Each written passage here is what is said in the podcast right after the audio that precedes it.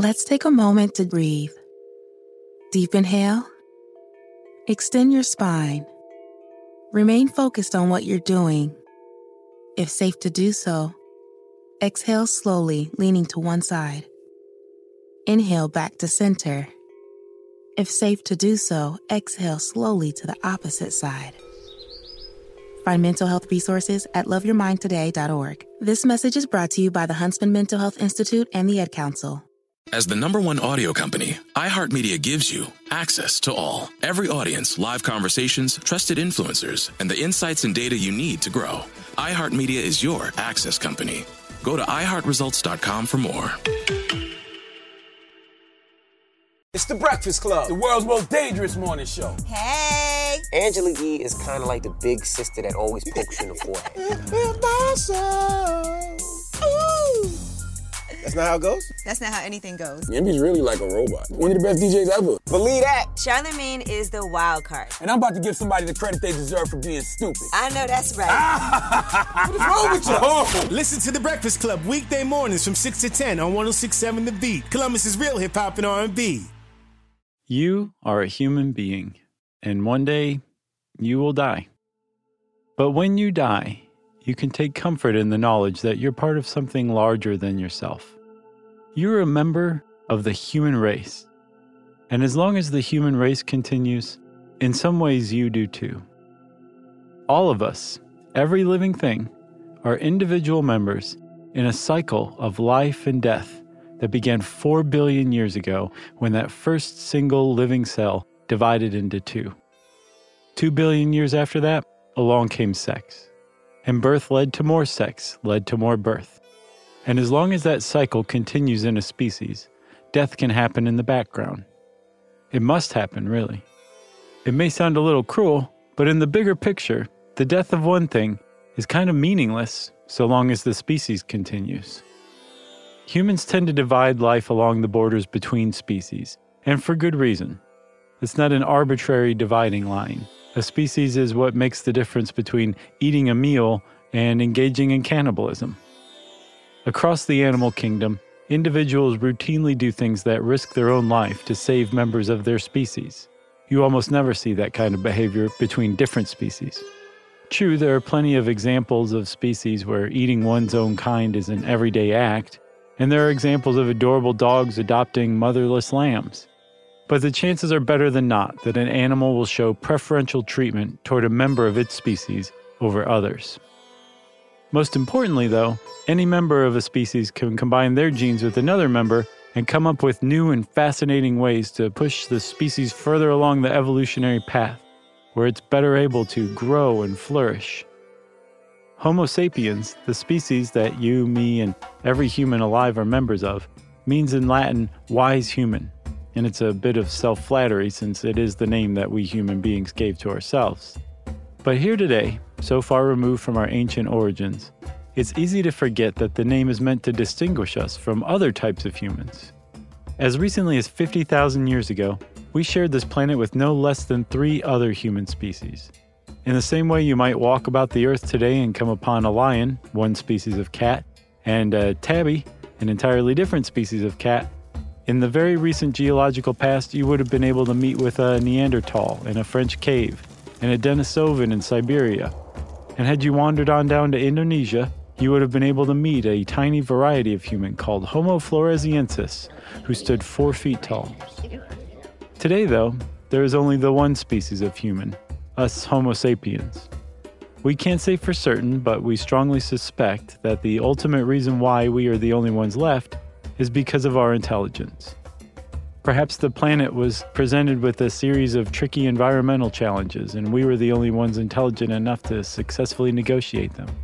Maybe it was the universally devastating step in the Great Filter. Or maybe that's not right at all. We've only recently discovered that Denisovans and floresiensis existed, but we've known about Neanderthals for some 200 years now. And over time, we've come to realize that they weren't the dimwits we initially took them for. We now know that they used tools like us, and they may have mastered fire as well. And Neanderthals might have been the earliest humans to bury their dead, which shows the capacity to think about abstractions like an afterlife. Whether or not we were the only human species with the capacity for abstract thought, the one thing we can say for certain is that we Homo sapiens are the only ones left on Earth to wonder at the immense responsibility we have to simply carry on as the one single remaining species of our kind. That responsibility to survive and thrive is big enough, just being the only human species left on Earth. But it grows to overwhelming proportions when you consider the idea that we could be the only intelligent life in the whole endless universe. The precariousness of our situation begins to sink in. The Fermi paradox appears to show that the entire future of intelligent life in the universe rests on the likelihood of us staying alive. The entire population of Homo floresiensis, this species of tiny humans, lived on a single island called Flores in modern-day Indonesia. They lived there for almost 150,000 years, and then suddenly they disappeared. One current theory for their extinction is that a volcano erupted and killed them all off, which would have been relatively easy since the entire species dwelled only on that one island. We humans alive today call our island Earth, and we have to wonder what our volcano will be.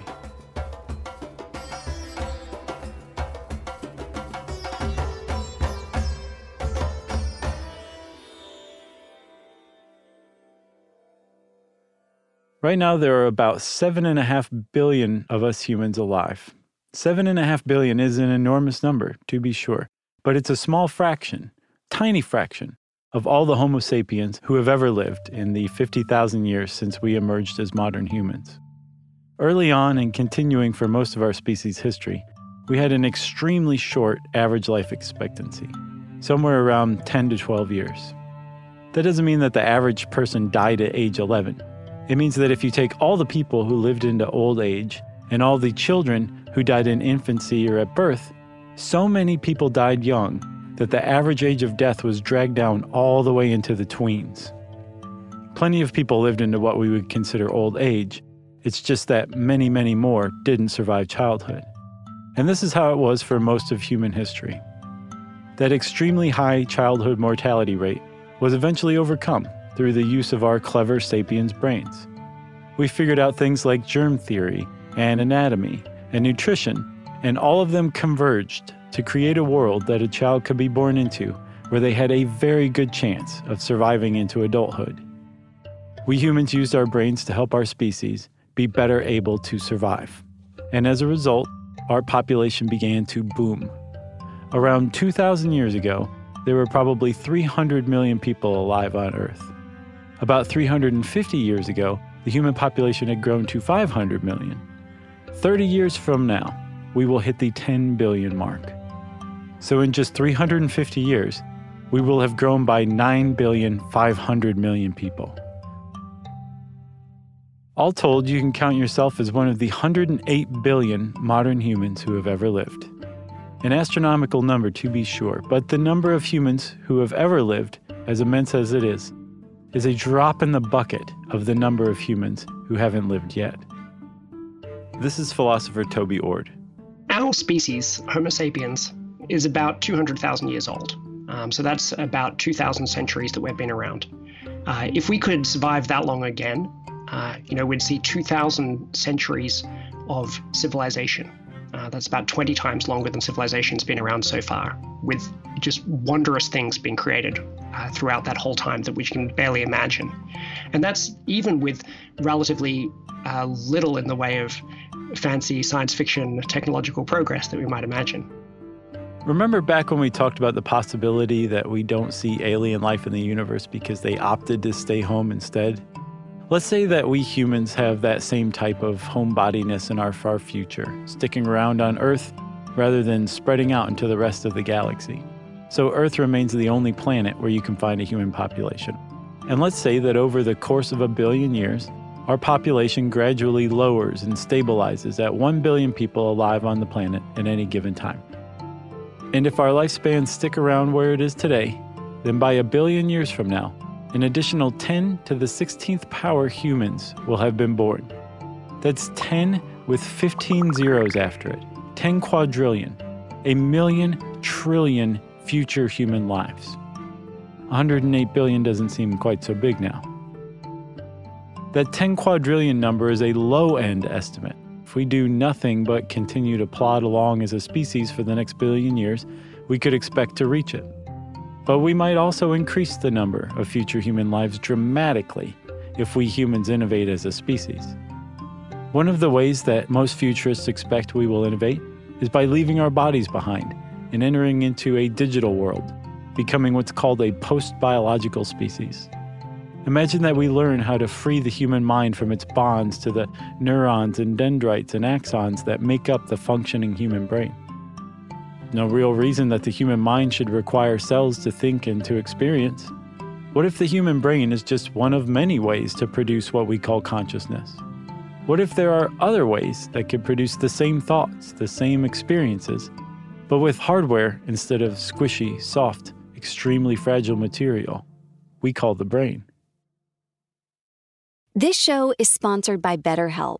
People don't always realize just how much their negative thoughts and experiences stick with them and weigh them down. You may find your brain constantly running through a highlight reel of bad moments. That comment your friend made last week that hurt your feelings. That frustrating thing your mom does. Or that silly thing you said in a meeting.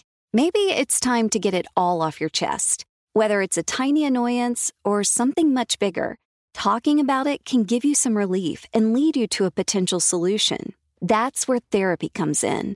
It's a safe space to share whatever's weighing you down and learn to process it so your internal highlight reel can focus on the good stuff. And BetterHelp offers affordable online therapy on a schedule that works for you. Connect with a licensed therapist by text, phone, or video call. Start the process in minutes and switch therapist anytime. Let it out with BetterHelp.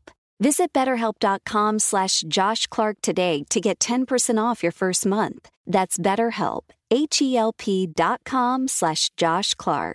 My name is Ariel. I moved to the U.S. at 19. I spoke no English and I struggled finding job opportunities. Everything I have, I owe to the Adult Literacy Center and getting my high school diploma at age 22. It was an honor helping you achieve your greatness. Now you're helping others achieve theirs. It inspires me. When you graduate, they graduate. Find free and supportive adult education centers near you at finishyourdiploma.org. Brought to you by Dollar General Literacy Foundation and the Ad Council.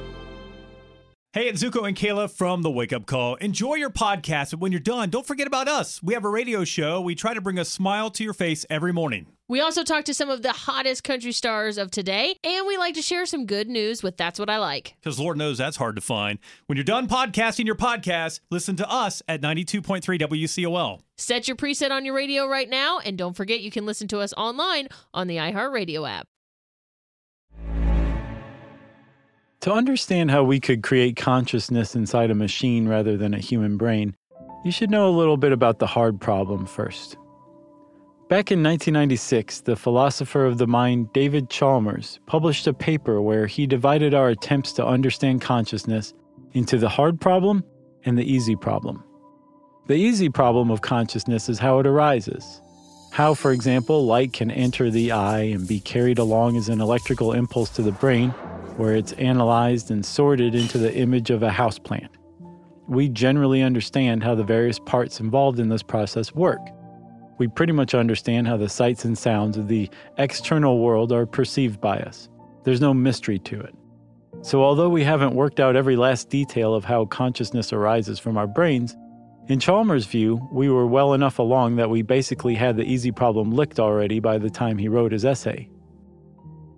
The hard problem is how we subjectively experience those sights and sounds, how all of those experiences moment to moment combine and create what we think of as the experience of being human. Why is it that rather than simply observing the houseplant and deeming it neither a threat nor food and simply disregard it, instead you might be reminded of your dear sweet mother who loved houseplants? And maybe you'll also think about how perhaps a houseplant might brighten up your own apartment and maybe put you in a better mood because you've been a little bit down lately. In other words, why should we experience the inner life that we think of as ourselves?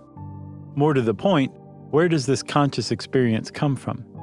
We can point to the language processing parts of the brain to show how we humans understand what the other person is saying when someone tells us they love us. But we can't point to the part of the brain that creates the incredibly rich experience those words can arouse in us. That is the hard problem of consciousness. To some people, we will never figure out the answer to the hard problem. Human conscious experience is too ethereal to ever understand. To those on the other side, we've already solved the hard problem. It's the same answer as the easy problem.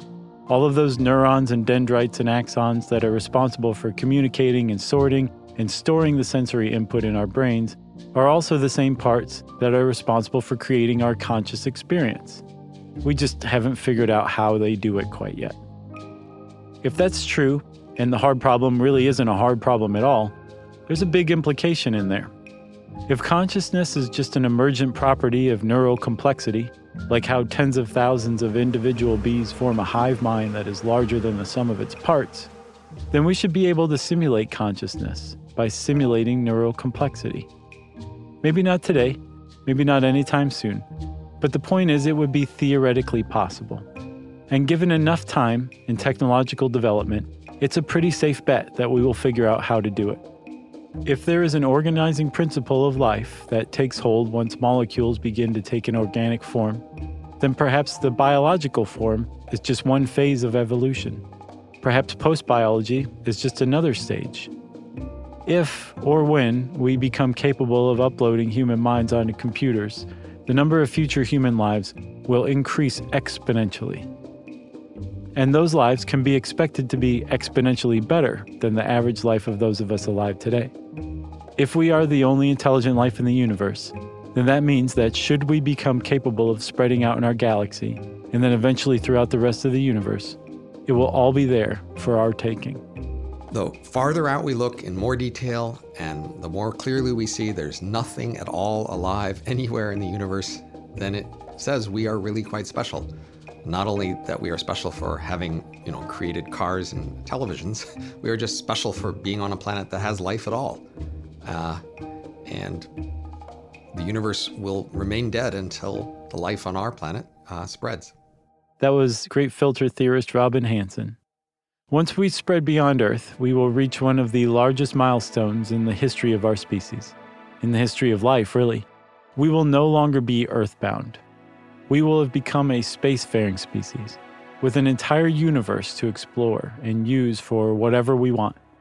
All of the resources, material, and energy in the universe that we can reach before it inflates beyond our grasp is there for our use and ours alone.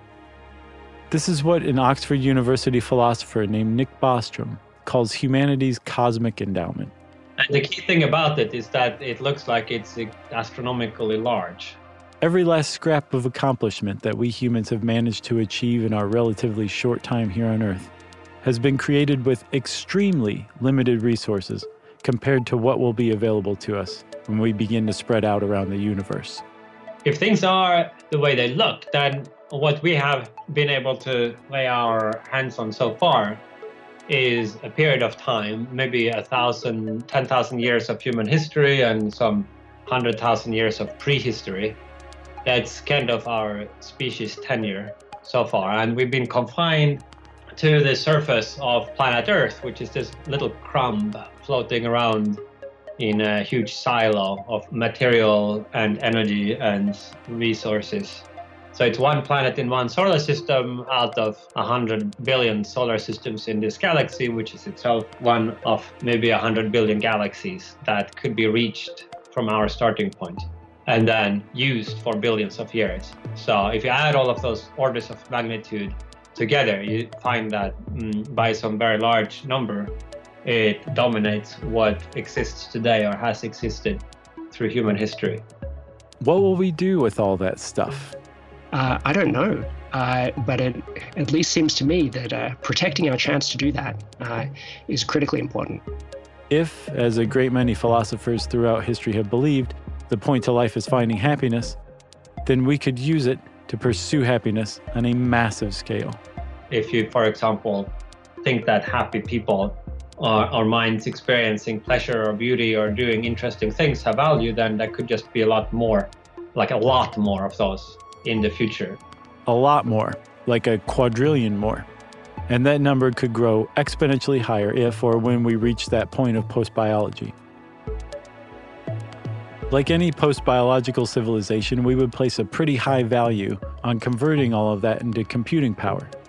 The science fiction author Ray Bradbury once estimated that the energy captured from a star could power 10 to the 42nd computer operations per second.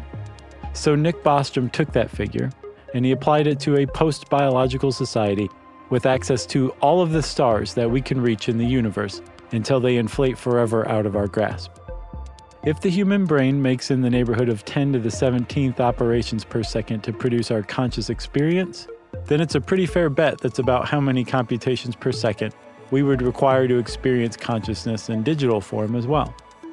So considering those numbers, and more, Bostrom included some other complex astronomical figures as well, he arrived at the low-end estimate, the low end, of 10 to the 52nd power future human lives waiting to be lived.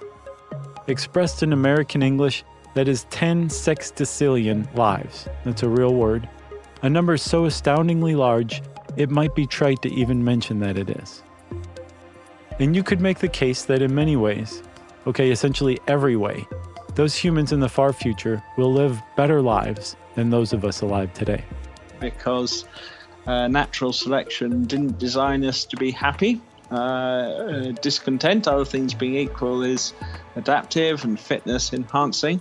And as a transhumanist, I very much hope that we're going to be able to design a civilization based on, to use a slogan, a triple S, a civilization based on super intelligence, super happiness, and super longevity.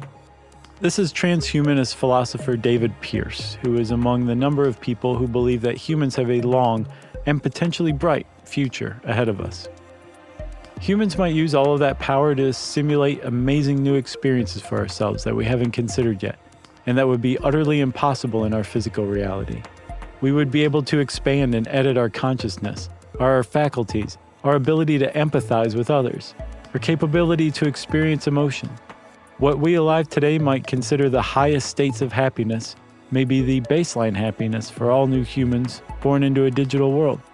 And so the humans of the future would be blissed out all of the time. Here's an example one sees today on the effects of a drug like MDMA, ecstasy, or a hug drug, in which essentially people become loving, bonobo-like, warm, empathetic. Jealousy, resentment evaporate. For evolutionary reasons, people aren't like that all the time.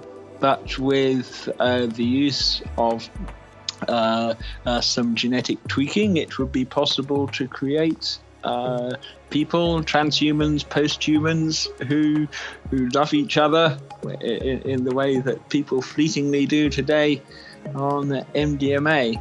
Just how likely this scenario is, I don't know, but in the long run, it's certainly feasible. Because we live in a world where we must compete with one another and other life on our planet for resources, what the future might be like in a world where scarcity doesn't exist is largely inconceivable to us. Suffice it to say that life can be better than it is today. Should we make it there? We can't forget the possibility that between us and all of those countless future lives sits the Great Filter.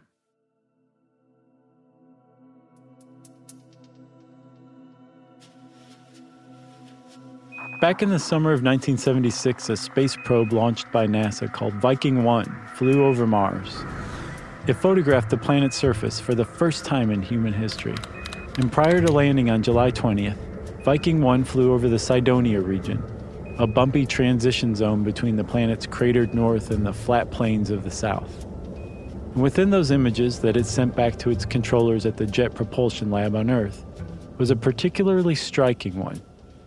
It showed what looked to be a massive stone face wearing a ceremonial headdress.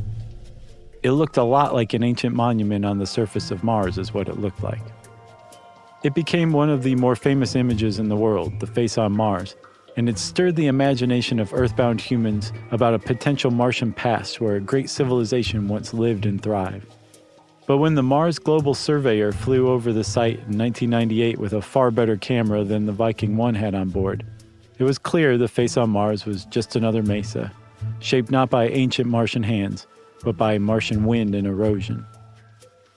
But what if that 1998 image had confirmed the wildest speculations, and we had mounted an expedition to Mars to investigate? The governments of Canada, Japan, and the United States, the three countries leading the International Mars Expedition, received a bundle of dispatches from the astronauts investigating the Mars anomaly today. Newly discovered structures that appear to be ceremonial halls and temples, built from a yet unidentified metal, further confirm the one-time presence of an advanced civilization on the Red Planet. President Clinton was in New York today to meet with other... News like this would not bode well for those of us living here on Earth. As Nick Bostrom points out in an article that ran in Technology Review in 2008, if we were to find evidence of other intelligent life elsewhere in the universe, it would strongly suggest that the Great Filter lies waiting ahead of us. News like that would tell us that it's not so tough after all to get past all the steps that led to us. Other life managed it too. We would learn that we are not special and unique, and so the likelihood would be that the Great Filter is not somewhere in our past, which means that it must be somewhere in our future. Everything we've ever imagined that could go wrong is a candidate for a future filter. So, take out all of your favorite disaster stories and fears and add them all up, and it might be in there. It might be something we haven't imagined. If it is the case that the Great Filter is in our future, then the reason that there is no intelligent life in the universe other than us is because none of those who came before us were able to make it through the step that lies ahead. The more you learn about the kind of risks we humans are beginning to take on, the kind that make up the worst of those disaster scenarios Robin Hanson mentioned, the more convincing the idea that we are now entering the Great Filter becomes. Snakes, zombies, sharks, heights, speaking in public. The list of fears is endless. But while you're clutching your blanket in the dark, wondering if that sound in the hall was actually a footstep, the real danger is in your hand, when you're behind the wheel. And while you might think a great white shark is scary, what's really terrifying and even deadly is distracted driving. Eyes forward, don't drive distracted. Brought to you by NHTSA and the Ad Council. It's probably about here that you should meet Nick Bostrom. He chimed in earlier, but what I mean to say is that you should know more about him, as his work forms a lot of the basis of this series. In Oxford, England, there is a university, among the world's oldest, where people have been teaching since at least 1096, nearly 1,000 years. And housed in a 3-story tan brick administration building called Littlegate House is the Future of Humanity Institute. The FHI was founded by Nick Bostrom, who, as I said, is a philosopher, and it is a center where people from a wide array of disciplines come together to consider the ways that humanity could accidentally wipe itself out in the near future, and also how to prevent that, and also what we might do with ourselves if we're able to negotiate the very tricky near future and actually survive into the far future. A great many of the ideas in this series came from those collaborations that arose at FHI. What Nick Bostrom mostly thinks about are existential risks. Existential risks are threats to life that have consequences so sweeping, so utterly catastrophic, that should one of them befall us, it would spell the end of humankind. No more humans, and if it turns out that we are the only intelligent life in the universe, no more intelligent life anywhere at all. What makes existential threats so dangerous, in addition to the catastrophe they bring, is that they are unlike any other type of risk we're used to encountering. With virtually every other type of threat posed to humans, we can reasonably expect that enough of us will be left alive to continue our species should one befall us. Take a disastrous change in climate, for example. Imagine that a couple of decades from now, we humans are caught totally off guard by a sudden shift in the global climate, far more pronounced and abrupt than the warning signs we're currently experiencing. A rapid rise in sea levels drowns coastal towns around the world, sending huge populations of people inland, which puts an enormous strain on the cities that absorb them. At the same time, massive droughts and floods break out in virtually every food-producing region of the world. The ecological collapse leads to social collapse. Food supplies dwindle, water supplies become salty, an untold number of people begin to die, more than ever have in human history. Even more are killed in wars that break out over the precious resources that remain. In just a handful of decades, the entire human race is reduced from 10 billion to just 100 million people, living in scattered settlements across the globe. As categorically awful as such an experience would be, it would not spell the end of humans. Even with just 1% of the population left alive, we could reasonably expect that 100 million people living across the world would be enough to carry the human race along, and eventually to rebuild. To be sure, we would be set back substantially. All of the progress that we had made as a global civilization would be pushed back thousands of years, almost to square one. Almost. There's a substantial difference between the perhaps fateful series of events that led to the discovery of something like smelting iron and carbon into steel, and having people who remember learning that if you add carbon to iron, you can make steel. Or that there's such a thing as coffee. Or that you can make wine from grapes. And if you spin a magnet inside a spool of copper wire, you can generate an electrical current. And if you pass steam through a turbine, you can use it to spin that magnet, so you don't have to stand there and do it yourself. The memories of all the ideas and discoveries that accumulated to make up the general knowledge base of the average human walking around on Earth would remain, and would provide an enormous advantage for those left to rebuild compared to those who built in the first place. Consider that it was perhaps only 10,000 years ago that we began organizing ourselves into complex societies for the first time. Those early settlements and cities, like Çatalhöyük in Turkey and Mesopotamia in Iraq, that served as the earliest attempts at communal living, agriculture, government, law, trade, and everything else that forms the basis of modern civilization, are only about 10,000 years old. So even being set back to the beginning, even with 99% of humanity suddenly dead, we could reasonably expect that people could get back to roughly the point where we're at today within about 10 millennia, which sounds like a long time, but remember, we're talking about time on geological and cosmological scales. 10,000 years is a blink. Throughout our history, we humans have survived plagues, floods, droughts, supervolcano eruptions, just about anything Earth could throw at us. And we've always had enough of us left after a catastrophe to continue on, for forward momentum to slow sometimes, but never to halt entirely. And those eons of experience of disaster and recovery form the basis of how we learn from the world, a process you may know as trial and error. Imagine that you're a chemist working on a new explosive. As is customary, you keep detailed notes as you go along. And then one day, you're in the lab when, boom, you blow yourself up. You are in a great many pieces, but your notes are intact. And so other chemists can come along, consult your notes, find where you went wrong, and then try again with a slightly different formula. Now, this process can continue indefinitely, as long as it takes until we master this new explosive.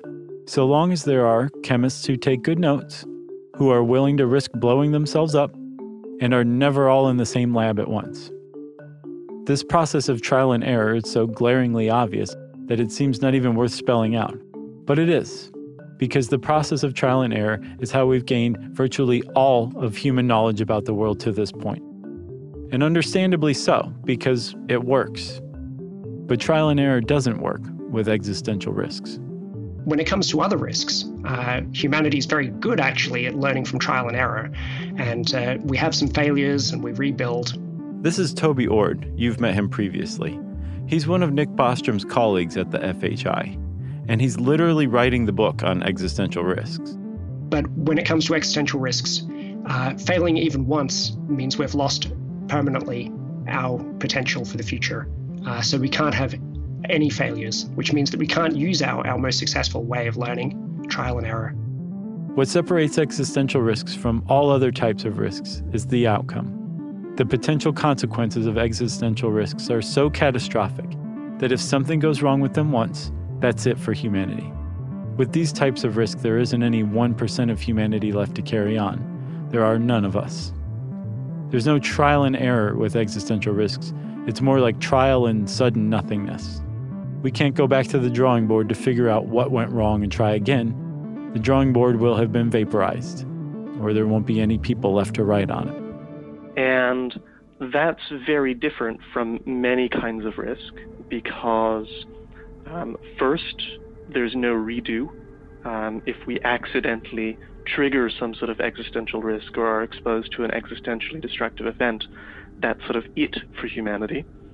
But beyond that, lots of the mechanisms that we use to manage risks stop working. That was Sebastian Farquhar. He too is a philosopher at Oxford, and he too is with the FHI. Another name for existential risks is low probability, high consequence risks. Fortunately, the possibility of a bad outcome befalling us from any of these risks is remote. Normally, we wouldn't give them much thought or any thought at all. But these aren't normal risks.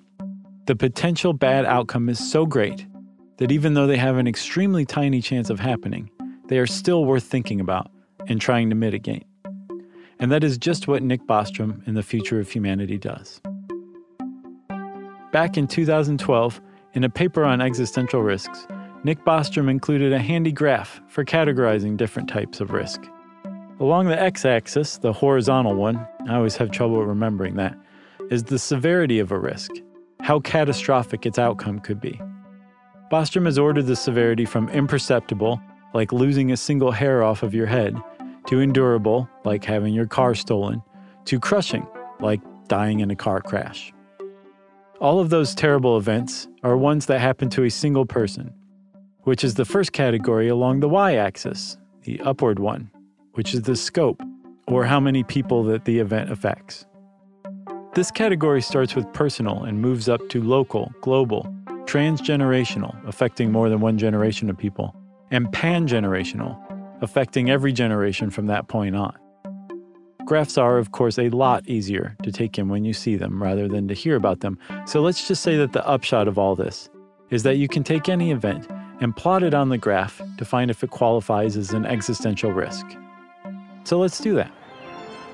Take the death of a local baseball mascot. We'll go with the Richmond Flying Squirrels for no reason whatsoever. Let's say that the team's mascot was doing his thing up at the top of the bleachers when he fell over the side, all the way down to the concrete below, dying instantly beside the ticket booth. This would be a very sad day, not just for the person who wore the flying squirrel costume, but also for their family, and maybe even a sizable portion of the Richmond, Virginia area. So we can say that this would be a local event, since it affects more than just one person or one family. But it definitely doesn't affect humanity as a whole. And since the Flying Squirrels family and residents of Richmond will be able to carry on, then we can say that it will be an endurable event. So the tragic accidental death of the Richmond Flying Squirrels mascot would be a local endurable event. Let's up the stakes a little, shall we? How about a global thermonuclear war? This would obviously be a global event, and it would affect in some ways everyone alive at the time, whether through fiery death or from radioactive fallout, starvation during the nuclear winter, being forced out of one's home to find a safer place to live. You can make a pretty good bet that a global nuclear war will affect everybody on the planet. And depending on how bad the outcome was, the after effects it has on society could continue on for some time, affecting multiple generations of people. So perhaps it would be transgenerational in its scope. But it would be pretty unlikely that it killed everyone alive at the time and wiped humanity out of existence. There would almost certainly be enough survivors to carry on, and as we saw with that climate change disaster scenario earlier, they should eventually return back to where we were prior to the nuclear war, and hopefully smart enough to avoid doing it all over again once we got there. So for humanity as a whole, a global nuclear war would be a transgenerational endurable event. But if you follow the scale, this handy graph, up and to the right, you will find the point where existential risks live. Pan-generational crushing events. We don't make it through those. But those are exactly what's coming down the pike. Right now, we are creating new technology that poses risks to humankind in a form we've never encountered before. a kind that dwarf global nuclear war and climate change. And we are wholly unprepared for them. My hope is that this series, in some small way, will make us aware that we need to prepare, that there is a safe path through the coming treacherousness. But we have to plan for it now. If we can make it through the process of mastering the new technology that will define our world, artificial intelligence, advances in biotechnology and particle physics, nanotechnology, we may secure a very bright and very long history for humanity, reaching long into the far future and spreading across the universe. Technology that poses an existential risk to us now is the very same that can prevent existential risks from befalling us once we've mastered them, a point called technological maturity. We're entering the most precarious period now, the point between where those unprecedentedly dangerous technologies come into existence and where we have them fully under control. Any time between those two points, one single slip-up, one single lab accident caused by one single person, one single failure to plan, one single oversight, could bring about the sudden, rapid demise of humankind forever. Turning our back on our destiny won't help us. The die is already cast. Some self-imposed return to the dark ages won't reverse our momentum into the great filter. That we will go through it has become inevitable. Even during the actual dark ages, that period of modern human history where we supposedly stopped progressing intellectually was filled with pockets of people and entire cultures around the world still discovering, still innovating. And so it would be as well if we all foolishly banded together to try to halt the progress of science for fear of the risks it poses. We are not equipped to prevent science, and we would not want to even if we could. It is science that will expose us to these risks, but it is also science that will free us from them forever on the other side. And it's not just us who we have to carry on for. It's the entire future of the human race. We're carrying all of those 10 to the who knows what power future humans on our shoulders. As we walk this tightrope over ruination, the way to ensure our survival is not to concentrate on what's ahead, but instead to look down, to plumb the void below. The only chance we have of navigating existential risks is to understand them. On the next episode of The End of the World with Josh Clark. The sun will basically fill up our entire sky. You look out the window, it'll just be a big, seething mess of star. We've lived with natural existential risks since the dawn of humanity. When bad things happen to Earth, they happen to us as well. And that will be so as long as we remain an earthbound species.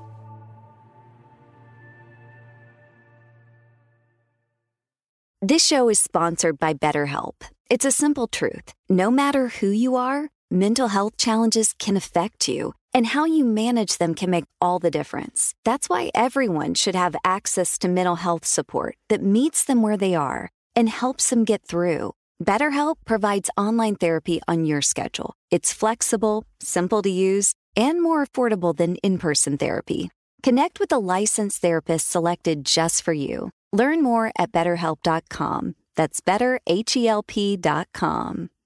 My simple solution to the problem was remove people from the scene and help them feel safer. In response to attacks against Asian Americans, Maddie Park raised over $250,000 to donate cab rides to the Asian community. There is so much more work to be done. We really need to come together and tackle this issue as a community. Support the Asian community. Learn how at lovehasnolabels.com. Brought to you by Love Has No Labels and the Ad Council.